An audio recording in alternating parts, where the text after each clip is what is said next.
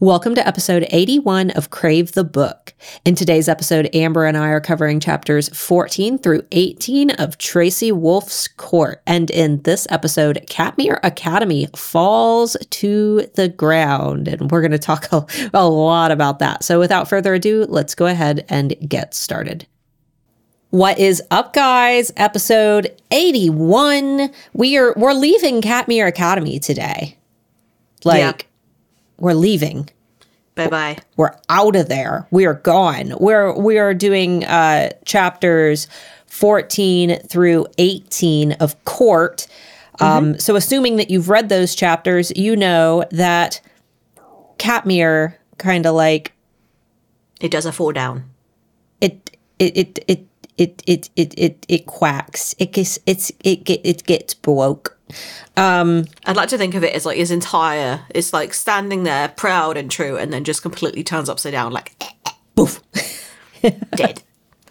Yeah, yeah. So um hopefully But it's it's it's good because I, I feel like they could probably like go back in, like do a grand design with like a, a new architect and like make it bigger and better. Like they had some some weird ass rooms. The stairs were terrible. Um, and they they had dungeons and shit. So time for a redesign. yeah, I, I would throw the whole thing out and start again. maybe maybe maybe that'll be the future of the series is construction at Katmere Academy. Um, so, la- uh, oh well, we do have uh, two spoilers. Mine is related to charm, kinda. Um, Amber's is related to kind of the end of court. So, um, you know, Mine, I mean, mine's not too bad of a spoiler for Charm. You could probably, it's not really going to spoil a whole lot for you. Um, but if you, No, yeah, but but if I- you, I would, yeah. if you want to leave when the wolf howl, you know, comes on, especially if you haven't finished court yet, then yeah, that way nothing gets spoiled. Uh, so last we left off, um, Grace had been sleeping in Hudson's room, but went back up to her own room to sleep, and then was laying in bed because you know Katmere Academy is currently all torn up. All the students are gone, other than our little group that just got back from the Unkillable Beast Island, and um, she had been awakened by the voice of the unkillable beast in her head, which she met him out in the hallway. He grabbed onto her, or they they touched a chess piece at the same time, and they kind of went like, he, he touched a chest piece. yeah, they they like it was their it was their port key to the Magical land. magical gargoyle court land where Grace learns about her gargoyle army and she learns that uh, the unkillable beast is actually the gargoyle king and her grandfather. And she learns that she has an army and she learns that gargoyles can talk telepathic like she learns all this stuff. She gets a emerald Yep. ring thingy. She, she also learns like everywhere else has like a beautiful, extravagant, super posh villa for their courts, and she gets like dingy island Yeah. in the middle of a fog next to the beach. I think it was like near Cork, um, which is quite uh, what's the word? Like near the seaside. Um, um, nautical m- marine. um, yeah, so she she's like, oh well, I wanted to live in San Diego, but now I've got to live here. she's a little bit disappointed. Yeah, she's she well, she had a lot of balls like dropped on her all She at had once. a lot of balls. She had a lot of balls today. She had a lot of balls dropped on her all at once. And then um basically, you know, when they when she returns back to Katmere and the unkillable beast flies away wherever he's piecing out to go, she looks at her phone clock and realizes that only like a few minutes have passed. Um, and she felt she felt like she'd been there for a long time. So now she is worrying that maybe Hudson is upset that she's been gone, but she realizes no time at all has passed. Um, and by this time, Luca's parents are already about to arrive to pick up his body. Um, Yeah, she gets like a string of texts suddenly, and she's like, "Oh God, people are panicking that I've left and I've gone, I've disappeared." But it turns out that it's uh, Jackson, in the group chat, like telling everybody to be prepared because Luca's parents were early, um, which immediately puts them in a suspicion. Like, but then I'm like, oh yeah, but their parents, like, uh, I think eager is the wrong word, but they're eager to see their son. Yeah, like let's just get it over with. Apprehensive? No, what's the word? They want they want to they want to get to their son. Yeah. Um, and uh, yeah, them turning up early, and literally she has time to turn around to go to the foyer, and everybody's there. yeah. so she's like, "Oh, everybody's beat me with their fading powers." At least she's dressed. Like she's not still in her, you know, her PJs or anything. She's like ready to go. She's got her backpack. Yeah. Um, and uh, they really notice that um, Flint is missing. Uh, he is not there. And um, Poor Flint. everybody thinks like he overslept. And Hudson's the only one who's like, dude, he's disabled now. Like, think of all the stairs. Oh, I was like, Catman has got some accessibility issues as well as the design flaws. So I kind of think that a, re- a redesign is in order. Bring it up to code. What if poor um, Flint standing some- at the top of the steps, like, guys? Yeah, like well, because surely like a vamp would hear it, but I don't think that he ever wanted to ask for help. Like No. he's a proud amputee. Yeah. Um, and instead of like struggling through it, he transforms into his three-legged dragon and flies through Katmere. with his um, crutches. Which, we yeah, which is a really like funny image to see, but at the same time, the reasoning behind it is tragic. yeah. Like everybody kind of just assumed that he'd be fine to get there, even if it wasn't from his room, it was from the infirmary or wherever he was. No one thought to go. Does Flint need some help? Yeah. And then when he finally does land and turns back into a human, like, and then he drops his crutches or they're on the ground and he's trying to bend to pick them up without falling. And I think Yeah. that Grace talks about wishing that, you know, wanting to help him. But I think that if anybody other than Jackson had offered to help, he would have turned them down. Yeah, but also, I uh, it's not your place. Like, if somebody's already helping as well, you don't want to. You don't want to dither over them. Mm-hmm. Um, it just is just awkward. Yeah. Because he's clearly like- embarrassed.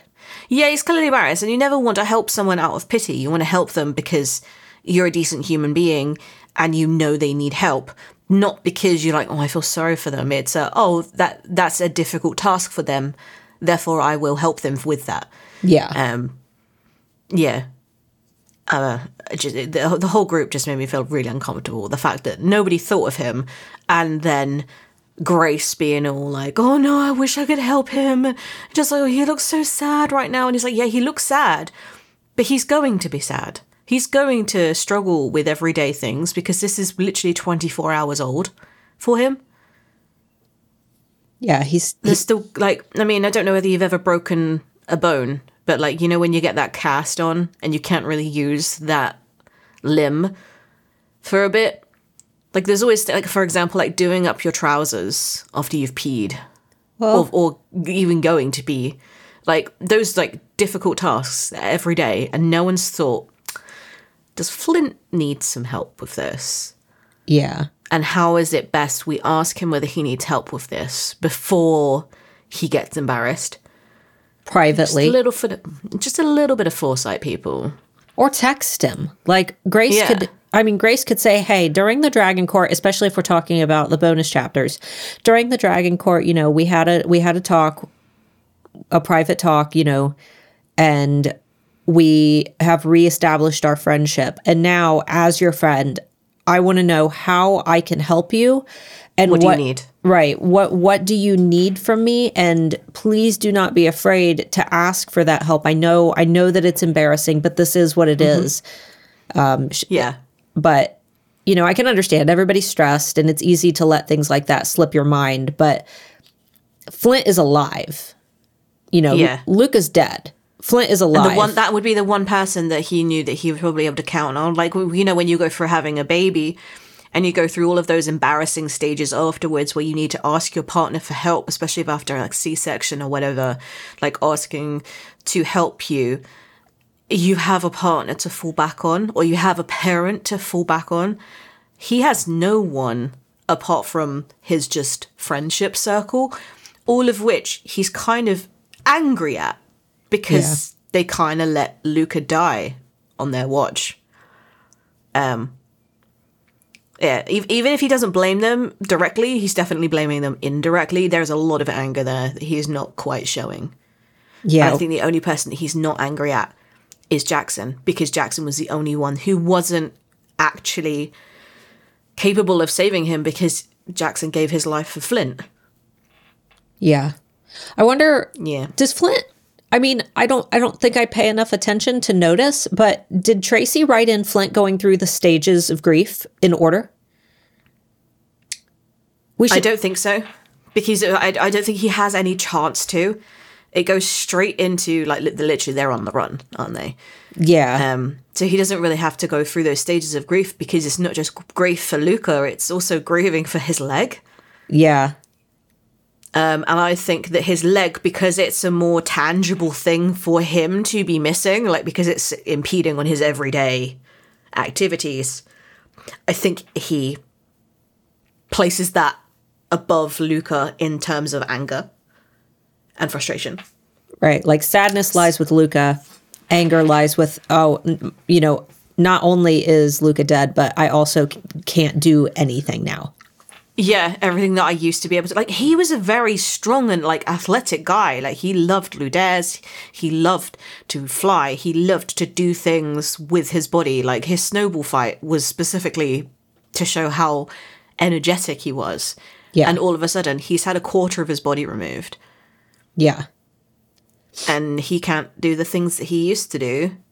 And I feel like he always kind of feels like he's gonna owe it to somebody as well. Like he's like, well, I I may not have a leg, but I would be dead if I didn't lose this leg. Instead of kind of going through those kind of thought processes, kind of thrown straight into, okay, you're on the run. Well, not only that, but when Luca's parents arrive, you know, Flint is able to get his crutches and then he hobbles up to Luca's parents and he says mm-hmm. something like, I wish, I wish I, I would, or I wish we could have saved him. And they said, yeah, we do too but there was a lot of like accusation in their words. It was yeah. kind of like a we we wish you could have saved him, but that could be taken in like, you know, we wish our son was still alive versus we wish you would have done more. And I think that it was yeah, implied enough. Yeah, I think it was very much implied that they did not do enough. And that and you know, they were very angry and bitter until the order led them into the study hall where they were keeping Luca's body, and then they realized which seemed to be a real point of contention as well, mm-hmm. like the fact that they would dare choose that as the place that they would rest him. And I was like, yeah, like the problem is that they don't really have many other options. The entire school is destroyed. Yeah, they were. Um, they seemed really ticked off to hear that he was in a study hall, but then they opened the doors and allowed them to go in, and they had just done it up with candles and flowers and like given him a very respectful funeral type um, display. When this happened as well, I have no idea. Well, what about the other members of the order that because Grace was asleep for a while, so I bet the other members of the order, you know, spent some time flower picking. Flower picking, yeah, yeah. They're just destroying the ecosystem of Alaska, just ripping up all the wildflowers. The Katmere Gardens, you know, that we've heard so yeah. much about. um, and uh, then, whilst uh, the parents are grieving over their son, um, Marise comes in. And at this point, I don't think well their names Miles and something else went wasn't it Vivian um they weren't aware of who was in the room just that somebody had come into the room. And uh, Marise comes in and says um, that she's prepared some health drafts for them um, because she need she needs to know that they'll be prepared for what's about to happen. And then the parents turn around. I can't remember what what the, the the crisis point was when the parents turn around and realize who it was. I, I think but they turn around and immediately murder. Yeah, I think that the second that they hear her voice and realize like the because I'm assuming that she was trying to poison them. Or yeah, no, I, I wrote like health drafts my ass. Like either she was going to put them to sleep so that they would still be there by the time that Cyrus came home, or drain their powers, like or something. Like she she is already probably one of the best like healthcare providers anyway. And then she's also got like access to their trust. yeah, I was like, yeah, no, no, I've prepared you a pill. Like, take this medic like medication, you'll be fine. yeah, Um, and yeah, so uh, Mar- Marise is then um, told to be uh, colluding with Cyrus, um, and that um, the parents of Luca were also with Cyrus until now, um, which does kind of confirm our theory that they they were on Cyrus's side until they realized that they were losing their son yeah. Well, as part of it. I'd said like, okay, they they were originally on Cyrus's side, but then obviously they kill Marise and tell the Brutally as well. yeah like brutally. not with- just snap her neck, like that was that was a rage murder. Um, Yeah, and they um you know they come clean and tell them like we were a part of the plan we were supposed to be the distraction but can you imagine your child dies due to you know this this man that you follow religiously Yeah. and then being told by that man that oh your kid's death is going to be a great opportunity to be a distraction so I can send you in. Like first of all, you he's can get close to them. right, like as if that is at, of of any importance to them in that moment. And maybe they were so distraught that they were easily manipulated and fi- like you know fine whatever. But then when they realized, oh, these kids are not our enemy, Yeah, it gave them clarity. yeah. Th these kids, even though they are in the middle of a war, have stopped to a inform us that Luke has died because Cyrus doesn't going to tell them. No. Um, and also they prepared like this whole room just for him, even though they knew that they had literally hours with him before we took him away. Um, and they also risked telling the parents, even though they knew that it could possibly be a trap. Yeah, they did they did the right thing even though it could have gotten them all captured. Yeah, catastrophically failed. Yeah. Yeah. Um, and uh, they also then say like you've you've got to go. Cyrus Cyrus is coming, and they literally just like pick up the body and like fuck the fuck out. yeah, they just vanish. They just go bye, um, giving absolutely no time for anybody else to like ask any questions. Like, what's his plan? Like, where are the children? Like, n- they don't get any other information apart from the fact that Cyrus is coming. He's sending. Um, did it, did they say that he's sending the wolves at that point, or did they not know yet? I don't think that they knew. They just said that I think that they just said that Cyrus was like that they're coming. that Yeah. Yeah. Um, and um, as they are preparing to leave, because there's like, oh, go pack a bag. You, we've got to go. Go pack a bag. Um, some boy is in the room with them somehow. Well, we start and It's it, always one of the the weirdest scenes as well. Well- just like he's somehow there and got in undetected. No one noticed. and I noticed so I took a lot of care in reading this scene because you know it was it's easy to go over people's heads and it's easy to miss and a lot of people do and I wanted to identify exactly how Tracy wrote it. So starting out we're introduced to this character who is described as being um, brown skinned with shoulder length black hair, which I, that is I, the hair part disappeared from me. My 1st read read through, I, I I don't know what I pictured in my head, um, but. I actually like the transition where Tracy does start with saying, you know, it almost because we're looking at Grace's brain and how Grace is Yeah. assuming, and Grace is set, starts by saying he, he, he, he, and then Flint, A boy, a boy, a boy. yeah, and then Flint says maybe he's Just a decoy. just the decoy, and when um it's Dawood da, Dawood, right? Yeah, It's wood. I always did wood, da, like Dawood. dude. Dawood.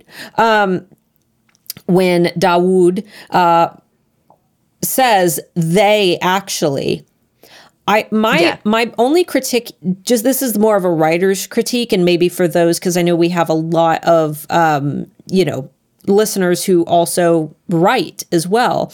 I think that the issue here is that when we're introducing a non binary character, because this is a very new development in writing that we've never really experienced before, I really think that. And, and you guys know that we love Tracy. Um, I think that Tracy should have been a, just a wee bit more bold so that it's more easily detectable for the reader. If it was in, in a movie, I think it would have been easier to understand the context. But Yeah, because they, they probably would look ambiguous anyway. Right, so saying Um, it was only Grace's assumption. Right. So saying they actually, you know, they actually. Yeah, and the problem was the sentence that preceded it also introduced another subject. So it was, um, what if this? What if he's just a decoy, and the the wolves are, um, like literally imminent? And he goes, and they go, they actually. Yeah. Yeah. So is he talking about the wolves, or are they talking about? Yeah. Because it sounds like it's being used They. as a way to describe, you know, multiple wolves. They. Like Yes. it's not one wolf, it's lots of wolves. They are coming. They, Yes, and I think that's why it went over so many people's heads. Yes, so- it wasn't that they had a closed mind and couldn't ever interpret it as a non-binary person coming out, but it was in fact that the sentence that came before it involved somebody else Yes. so that the correction didn't sound like a correction of the pronouns it sounded as though he was correcting the quantity of wolves coming Right, right. I I dare say that you know just you know just for those who are writing because I'm also going to be adding in a non-binary character into my my second book of the channel, and I think that a, a being able to at just one line of saying, you know, actually I identify as. Mm-hmm. Adding in, you know, actually actually i'm a i'm a them Yes, I'm. Or I identify as you know as them, or I.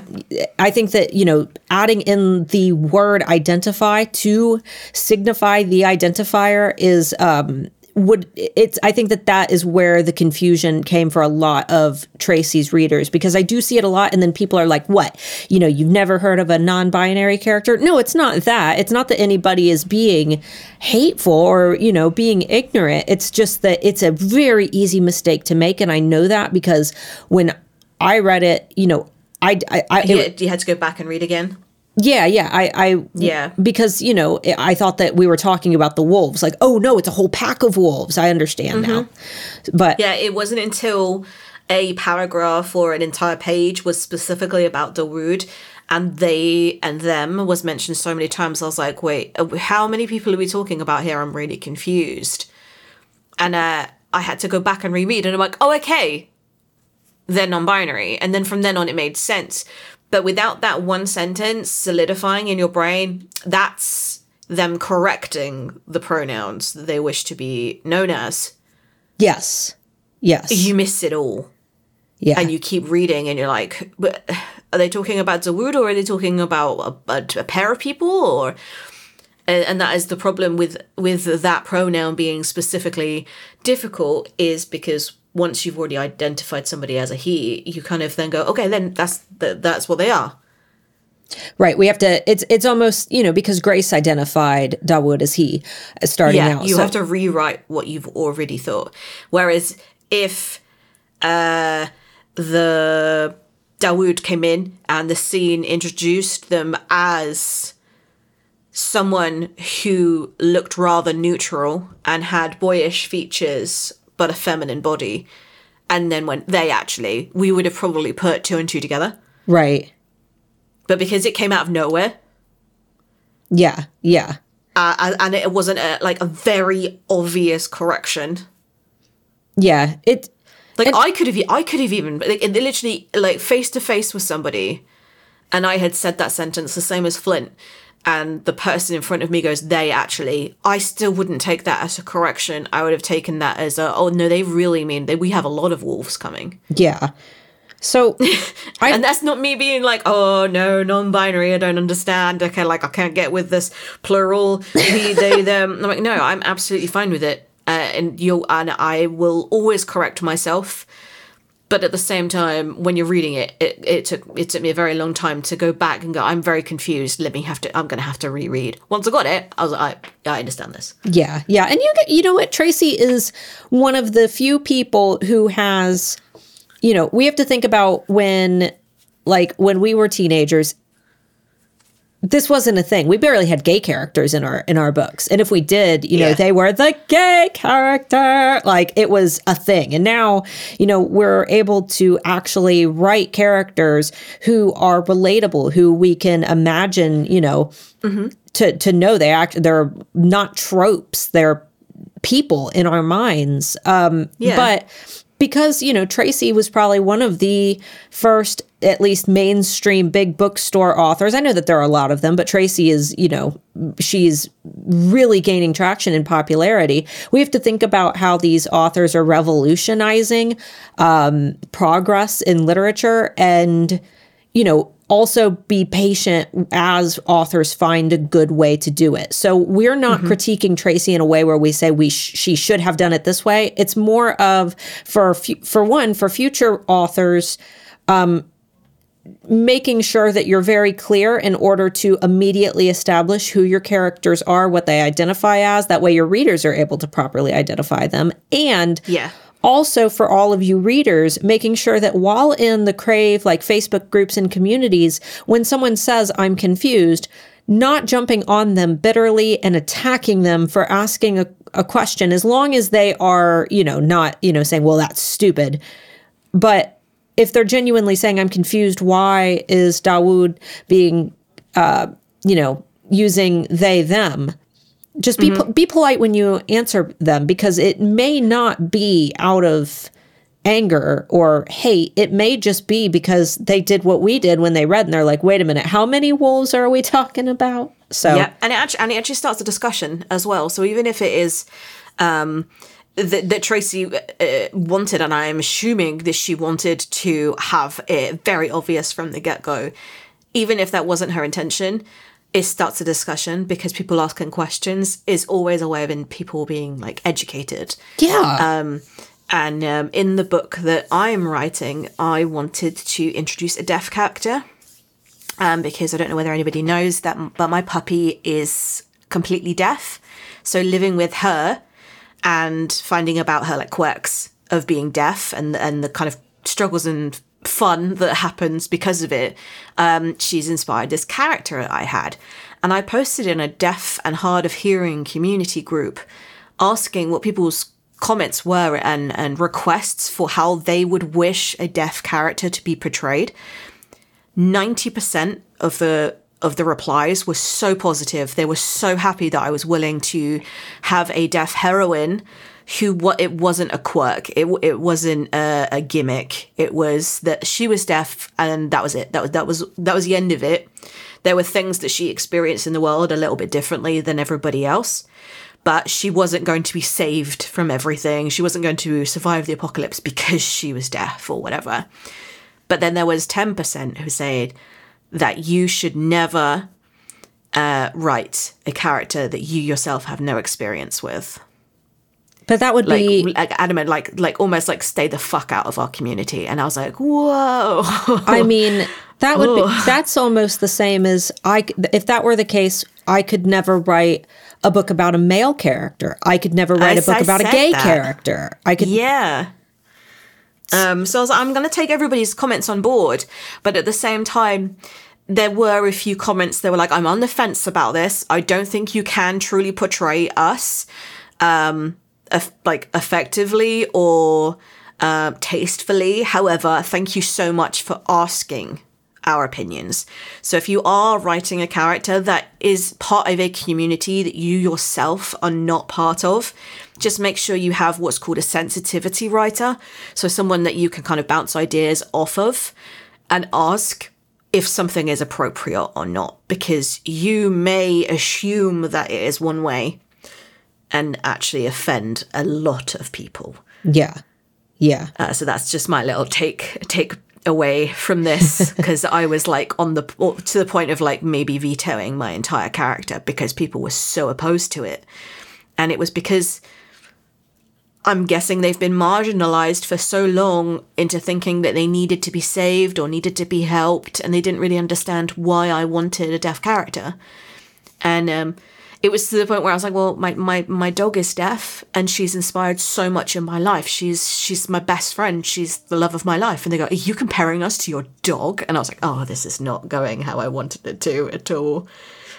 So yeah, always go into it. If you are writing something like this, if you are writing a non-binary character, ask someone who is non-binary to read it for you. Yeah. To let you know. Yeah. It's okay. And and you know do your research of, of anything no matter what no matter what you're you know writing make sure that you do a a degree of research. Research. Yeah yeah. Yes. I've i've made it a um, point to um you know f- for example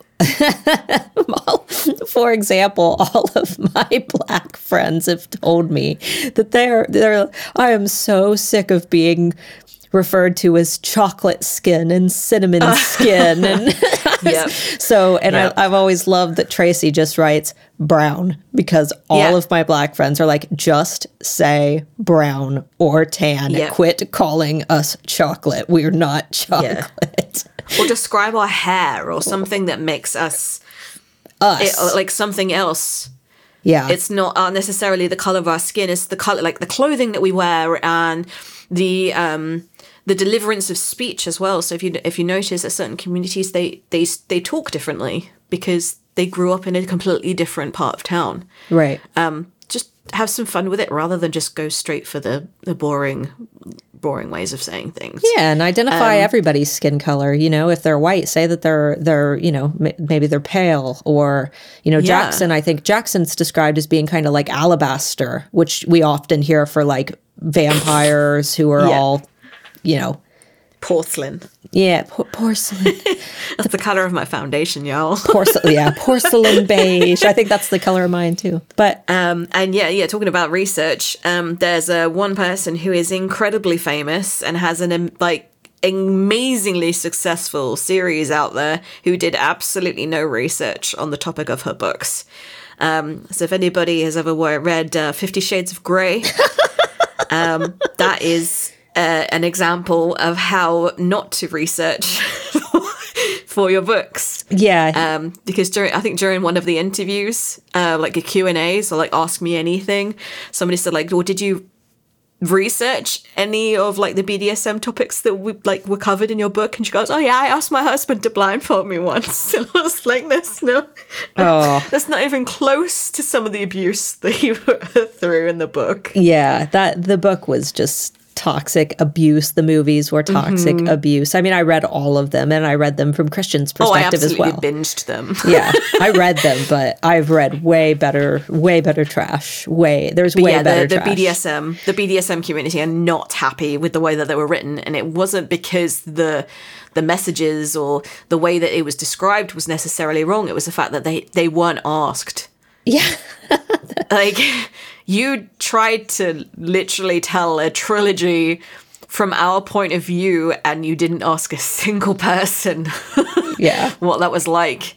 You went to Ann Summers and looked at all of the things on the shelves and you asked your husband to blindfold you and go yep trilogy here. Yeah. Yeah don't do that guys. All right. Um so psa over um, yes. um, so uh, another another note about Dawood, um, and it does start to kind of pick up throughout the book, um, is that they steal something from the table. Like what? they just like pick up something and then and then put it in their pocket, and it's a really like just throwaway sentence. Yeah, yeah. It's a. It, it, but reading it back through the second time, I was like, oh, it's so important now. Yeah, yeah. And it, the, the, I don't even think that Tracy wrote what the item was. It was just no. a something, a something, a something yeah. small. Yeah. Um, and I remember for the first read through, I thought that he was like a proper kleptomaniac. Like he was just like, I'll have that. Yeah, yeah. and uh, they'll take that. Thank you very much. Uh, so yeah, uh, they they have pockets full of things Trinkets. that we don't know what they are. yeah. Um, and and then they say that they've got ten minutes before the wolves arrive. What immaculate uh precision and timing, which you know there w- there weren't 10 minutes No, because not at all. like seconds later f- 50 wolves was it 50 was it actually 50 It was fifty. It was fifty approaching them, and then they whirled around, and there were more behind them. Okay, so over 50 wolves just suddenly appear and jump Yep. over the banisters. I'm like, how did they get in? they descend. Not only did Dawood get in unnoticed, and nobody noticed him get through the windows. How does how destroyed is Katmere? Are, there- are there no walls? Maybe there's Could you just walk in? maybe there's por- maybe they open portals. Maybe, but I'm like also like this. This is a, a really bleak landscape. It's Alaska. There is no landmarks for hundreds of miles. Spooky tree. And how would you not see them sneaking up on the grounds of a school? and and it's like yeah, so yeah, so not only did Dawood get in unnoticed, but also fifty plus wolves are literally just rounding the corner and jumping over the staircases. Um, so that that was fun. and uh, they were like, "Wow, shit, we're we're proper surrounded. We we can't get out. There is no escape from this." Yeah, yeah. You and you know, I love that you said.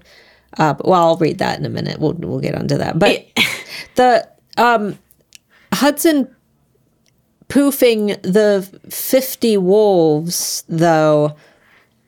I mean, really, And this is the first time that it's actually been like re- like recorded as thus what is called is poofing. and we got a sample of that. The Hudson poofed the wolves. Yes. Before court came out, that was like one of the first teasers that Tracy dropped. Was he poofed them, Jackson? He just he just poofed them. all of the wolves. Like uh, when when we first read that, we were like, all of them, like as in the whole entire faction are gone. All the wolves. what? yeah, and I mean, just imagine standing there thinking you're about to be eaten, and then out of nowhere. I, I imagine there to be that poof sound that you hear in children's cartoons when something magical poofs, and you hear like a like if glitter had a sound, it would go like poof, like a shimmering Meanwhile, I'm thinking it's more like somebody's jumped on a on a vacuum cleaner bag. A. Just. Just swallowed an ashtray. Is there any dust? Is it like? Is it like? You know, Well, he says it falls to ashes, don't they? Like they.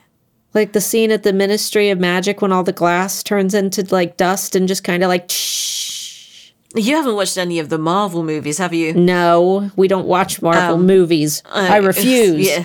There's a there's the thing called the snap where half of the population of the universe just ceases to exist and they all just kind of scatter like dust. They turn into like this ashy But yeah, I've, stuff. I've seen the memes. I've seen the. Yeah, and every everybody like disappears before they've even got a sentence out, apart from Tom Holland as Spider Man, who manages to get out an entire sentence somehow. but just imagining one of the wolves just lasting a little bit longer than the rest, like, but I was so close. Wait, and then he, and then he explodes. yeah, it's like My- it's just like I'm just like I'm wondering whether like they all do they all go in the same time? Is it like a Mexican wave? a what? Like a Mex? Do you know what a Mexican wave is? No, Oh, that sounds super racist. Mel. it does. That's why I said what. So you know when you're in like a crowd for like a football stadium, Uh huh. like a whole crowd, Yeah. and then like everybody kind of stands up and then sits back down with their their arms in the air. We just call that the wave. bec- the wave? Oh no, Mexican flag is much better, but I don't know why it's Mexican. But yeah, we Oh. call it the Mexican flag. no, we just wave. maybe did it originate in Mexico? Maybe I don't know. what's the sport they played? There was like some there was like some ancient sport um, I, I remember learning Flag about, waving. No, there was some, but they like they would fill, you know, like their little stadiums, and maybe that I don't know. I don't know, but yeah, uh, that, that's what I was like. Maybe it, was it like a ripple, like a wave, like like it starts at the closest one and then moves further back. Like, how does he concentrate? Can he do all at once, or does he have to go like, oh, okay, all the girls first? all the girls first. This is like a basically like a massive game of guess who. You don't like the color blue. If you've got blue eyes, step forward. I'm assuming that they all just poof at once, all at the exact same time, like a, like a fart. Just, I mean, that would be funny, as if it made like a little poot sound, like a little fart. Toot. toot. Um, but then they they find out that there are more wolves coming, yeah. which and, and like literally like hundreds and hundreds of them. Um, and I am always imagined that this scene is like the Lord of the Rings with like the swarms cresting the hill. Yeah. just, just like, cr- like, you know, that like feeling of even though you know that they're the same sort of size as you, but because they are from a distance and they're so closely packed together, it looks like a swarm of insects and makes you really uncomfortable I'm picturing it like like like, that whole like crawling, creepily like swarm of scuttly, scuttly things. yeah. I mean, they're bigger though, aren't they? Aren't they like? Aren't the wolves? No idea. She's never described one as an actual wolf. Oh man, I've pictured them bigger. Maybe it's just because Twilight and From Blood and Ash has my perception of wolves bigger. Yeah, like if you think about it, with the first scene in Crave, she didn't know that they were werewolves. Yeah. Um, then with um, the of all the fight scenes between Jackson and Cole, at no point was he a wolf. It wasn't until like the Ludares tournament yeah. And even they were like Xavier wolves. wasn't really ever in wolf form. No, and she doesn't really ever describe them as like gigantic wolves, like three times the size of me. It was all just in their wolf form, and that was it. Yeah. she doesn't even say whether they are like different colors. You know how like in like Seth and Jacob and Sam, they all had their own like distinct colorings. Yeah. Like apparently, like I don't, I don't think that she's ever described them as having their own like coat color. Yeah. Even in From Blood and Ash, all the wolves have their own distinct color. I don't know. Maybe maybe she just doesn't see anybody in wolf forms. And to be fair, she doesn't really have any other wolf friends other than Dawood now. But you know, before, She's not a wolf racist. Uh, yeah, she really doesn't. Well, the wolves are all kind of mean to her, so they really Yeah. they really haven't had any nice wolves that we've met in the story other than Xavier. like Yeah. He's he's kind of the only one. Um, And even even Dawood, we're like, mm, yeah, we're we're, we're unsure right now. yeah. Um. So anyway, um, everybody kind of decides that Hudson and Jackson should fight the wolves, whilst everybody else skedaddles to the witch court to go and see Macy's aunt. Um, and there's this scene where like Grace is arguing um and saying like no I don't want to leave you. Like I shouldn't leave my mate. Like we always fight better together. Like we should never be apart. And Hudson's like I literally can't think when you're next to me. And if you stay here I will have no option but to poof all of them. Um, and I think she kind of finally gets it that he's not holding back for her sake. Um, if anything, like her being there makes him take the nuclear option rather than actually save their lives. Um, so she starts to leave, and Jackson goes, "The Order will protect her with her lives." And then just this like weird gang sign, Yeah, they're like, just like thump thump on the chest. when do they do Like, that? Peace out. They've never done that before. Like, No. yeah, and I was like, wow, like, like Jackson's getting all ghetto for some reason. It's like peace out. I'm just like, that's weird. Everybody else kind of joins in with this weird order sign. Yeah, they, they all just kn- know to do it. I saw it more of like, like, like a, you know, s- holding the sword against the chest, like we're we're at the ready, sir. Give us your Oh, orders. so no, no. I, I, I saw either gang sign or I'm a gorilla. Ooh, ooh, like beating on the Like, chest. like thump the chest, like do do do do do do do. I am Tarzan. Make me roar. um, and yeah, I was like, this is really weird. Where did this come from? Um, and uh, yeah, that, that was just really really strange. And I don't think they ever do it again. no, no.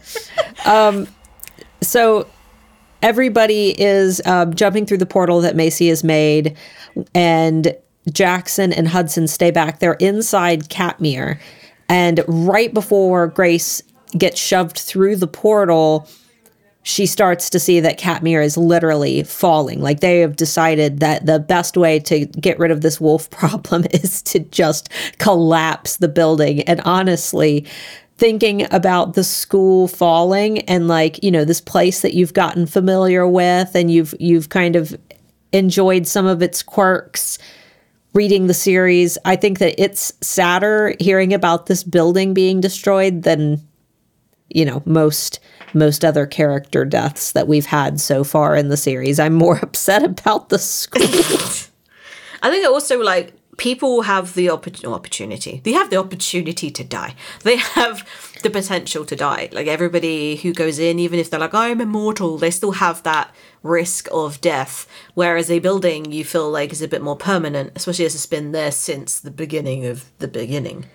right. It's a safe place. It's the place that they've established Yeah. safety and now it's no longer safe. Yeah, like Grace has no home. Yeah. Um, like Hudson, like and Jackson could always go back to London if they wanted to. Macy um probably has family. She she go see their aunt in in the thing, but like Grace is like I. As much as I have just had that experience that I've still not told anybody about yet, by the way, um, I have no court. I have no home to back up with. So she's lost her home. Everybody else could kind of fall back on their courts and, and go back to there and say, like, I need a house. They're also all rich as shit. Uh, meanwhile, she only has shares from Google, which she's not actually spent yet. Yeah. I mean, to be fair, hasn't hasn't Macy lived there forever? Like, didn't she talk about having her tunnels when she was Yes. like little? So, Yes. but she does. But you're right. She does have other family. So, Yeah. yeah. Yeah, then where's Grace? Grace would probably have to be a tag along, and nobody wants to be the tag along. Yeah, yeah, the extra, the Like, you- baggage. like you, yeah, you don't mind counter surfing on your own, but you never want to be a plus one counter sur- counter uh, sofa surfer. yeah, Like, can you imagine like your your friend turning up at your door and it's like, "Hi, like, is there any chance I could stay? Like, I've got nowhere else to go." You would absolutely give them a, a bed, right? But if their friend who you've never met also went, "Can I have a bed?" can I stay like, who the fuck are too? you? Yeah. All right. My generosity only stretches so far. yeah, especially since the kids are like wanted. yeah. All right, let's get into spoilers. You have one and I have one, and mine kind of has charm stuff. So you do yours first because yours is just court. Yes. Um, so everybody who's read to the end of Court um, knows that Liam is kind of set up to be this person who's betrayed them all. Um, and throughout, we've always always been a bit dubious as to whether he did actually betray them. Um, but there's this scene that I'm like, oh, actually, he's showing a bit of suspicious activity. Um, and it's when Hudson proofs the wolves, Liam is the most surprised. Like he is the one that's like, no, no, no, no, no, you can't, you can't do that. You've n- you've not been able to do that. As if he's like, oh shit, we're fucked. Not, oh good, we're saved. Hudson just saved us. It was more of a number one, you've just destroyed everybody that was coming to you, kind of rescue me from all this. Or I've now got to tell Cyrus that you're capable of doing the thing that we believed to not be true. Yeah, that he's been hiding all these years. Yeah. Um, because he was like, well, yeah, like, uh, of course I could. I've destroyed the stadium, and Liam's like, yeah, but that's that's one thing. A stadium is one thing, but people, we didn't realize you could do people. Yeah. And it, it was a really weird statement, and it was it was the fact that only Liam was surprised by it, as in like enough to challenge it. Everybody else was just kind of relieved that they were saved and didn't question it. It wasn't like, oh, but where did they go? Or, um, but what did that cost you? Are you all right? Like, because Hudson seems to be struggling with it. Like, he gets down on his knees.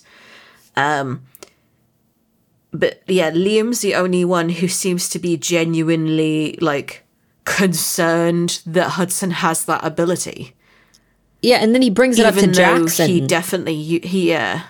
He says he says he poofed he says it to Jackson. He poofed the wolves, Jackson. Yeah. Which Jackson would be the only other person who has any ties to Hudson on a level where he might be looking to Jackson like, "Can you bel can you believe this?" Yeah.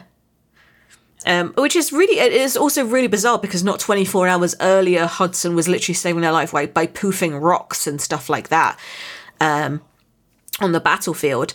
And it really did make me think like everybody else wouldn't have ever assumed that Hudson couldn't do things. Yeah. Yeah. But Liam being concerned that he could do people as well directly after the battle that is a 24 hours ago. Like instead of being like, you could have done that earlier, you could have done that yesterday in the battle and saved everybody, you didn't. That would have been a normal response. But the way he says it is almost like a, oh crap, we're fucked. All right. So And I need to tell Cyrus. one plus one naughty boy point for Liam. Yep, I've got a scoreboard coming. Yep. Um, we're gonna have like little sad wolves and happy wolves. No, uh, no wolves. Vampires. We should get vampires, not wolves, because Liam is a vampire. Um, and uh, at the end, he gets to go in a little coffin if he's bad, because he's dead, or he gets to go to little little vampy heaven because he was falsely accused. Don't we have don't we have stickers in our um Stickers. there we go. Oh no, he looks so ashamed. We've got our, our note board that Amber and I share. If if we update things, they update for the other person in real time, and we've got little stickers. But I've got a little sad, little sad husky with its paw over its face. Perfect. Um, so my note is related to the exact same scene, but something a little different, and it does have a, a slight charm spoiler. So my thought is that you know because Hudson doesn't accept like love or comfort from Grace after this. He is very distraught after killing all of these wolves. And I said But that she handles it well. he, he does, but we also She says, "What? Like, tell me how can I help?"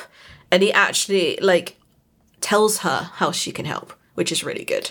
yeah, it, Whereas before, their fights were just stupid and pointless. it does get w- worse though throughout the book where he shuts her out. yes. Um.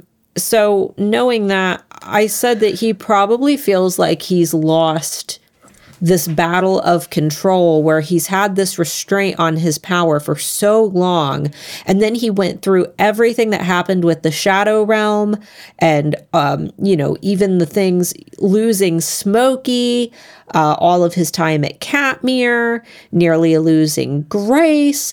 And and he has not once resorted to using this particular world ending devastating power. But then mm-hmm. when Grace was threatened, he did not even think, he did not wait.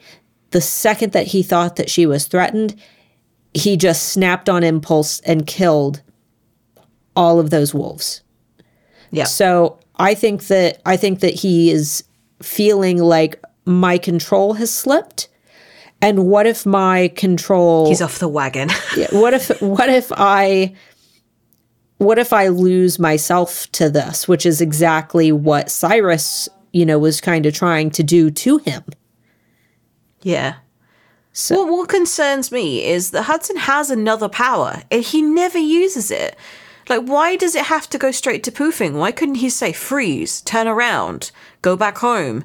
Any any any command using his pers- persuasion power. maybe there's just not enough time. I think that persuasion you have to I don't think it's just like you command and they do. I think it's more He never uses it. You're right. He really doesn't. he he goes straight to the proofing and if if it really like hurts him that much because he, uh, during court he says that he he takes their soul at the same time as he poofs him. if it really hurts him that much if it, if that is what costs him that why isn't he at least trying to use his other power as a buffer before he has to go crazy Yeah. but he doesn't I don't know. I don't know. Like, like he says that he's he's not done that. Like, I mean, think, I think the only example that we have of him using it was with the guards in the Dragon Tower. Guards in the Dragon Tower. Yeah, Grace thinks he, he's imprisoned, and Oh, is yeah. having a whole conversation with Neri about how to get him out. And they're playing ball. and then she goes down, yeah, and and the guards playing ball. And I'm like, that's the only time that he's used it, and yeah, that was absolutely like nothing bad happened. Yeah, the stakes were very low and he would have gotten out anyway. Mm-hmm. But how many other times would that power have been useful but not world ending? Yeah, yeah. And he just doesn't use it. I mean, not at any point during the prison because his his powers weren't working. But- yeah, but it, it makes me think that he has this such this hatred of his powers that he's not willing to kind of stretch them like a muscle. And see the good in them. Yeah, um, or just saying like Grace, like you, you, you tell me when I need to use it. And she she could have at least gone like, oh, you should have told them to go. Like at no point did she go like, what about your other powers? Nobody reminds him like, what about your powers of persuasion? Um, like he could have absolutely turned around to the witches' court because they get kicked out, don't they? Yeah. They say like, no, we don't want you here. At no point does he use it then. I, d- I don't understand. Like, m- maybe he doesn't have that power anymore. Yeah. maybe it's I- gone. It's gone. I don't know if he uses it at all during this book. We'll have to keep our eyes out for it and see if he actually uses it at any point, but I don't think that he does. No, and he doesn't use it during Charm either because he doesn't have any of his powers. He has his vampire. He uses it for Part. in, you know, with uh in the library to get um Amka to unlock the the thingy yes. and to take over Grace's body. That was technically his power of persuasion, he says, when he took over her body and was like walking about the school. That was supposed to be part of it. Yeah. So- I mean, at no point does it become either like a little bit of a joke either. Like ever like actually persuading somebody to use like to do something because I I do that every day. Like, oh come on, you you want to please, you know you want to please please please please please please. At no point does anybody ever accuse him of using that his power, even if he hasn't. Right, right.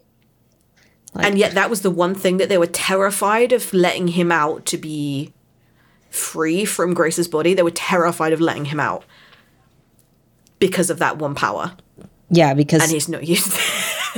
they said that he could make Uh. you, you he could make you kill people you love and things. He's never done any of that. he hasn't even tried to get a free like meal. A free happy meal. Like he's not tried to do anything with it. I mean, I would be using that power all the goddamn time. it's like, oh, an extension on this uh, this essay, please. Thank you. Thank you. Like, are you you sure you don't want to just give me an A? Thank you. oh. Yeah. All right. Well, um, guys, thanks so much for listening. Um, hopefully, we can try to. And I know that we keep posing more and more like new questions and reading through this book. This is only the second time that Amber and I have both read through it, so I, I'm having a lot of fun actually starting to find these little clues and hints. And I'm hoping that we can kind of stack onto a lot of the theories that you guys have brought up with us as well. But um thanks so much for listening, and uh, we will see you next week. Bye.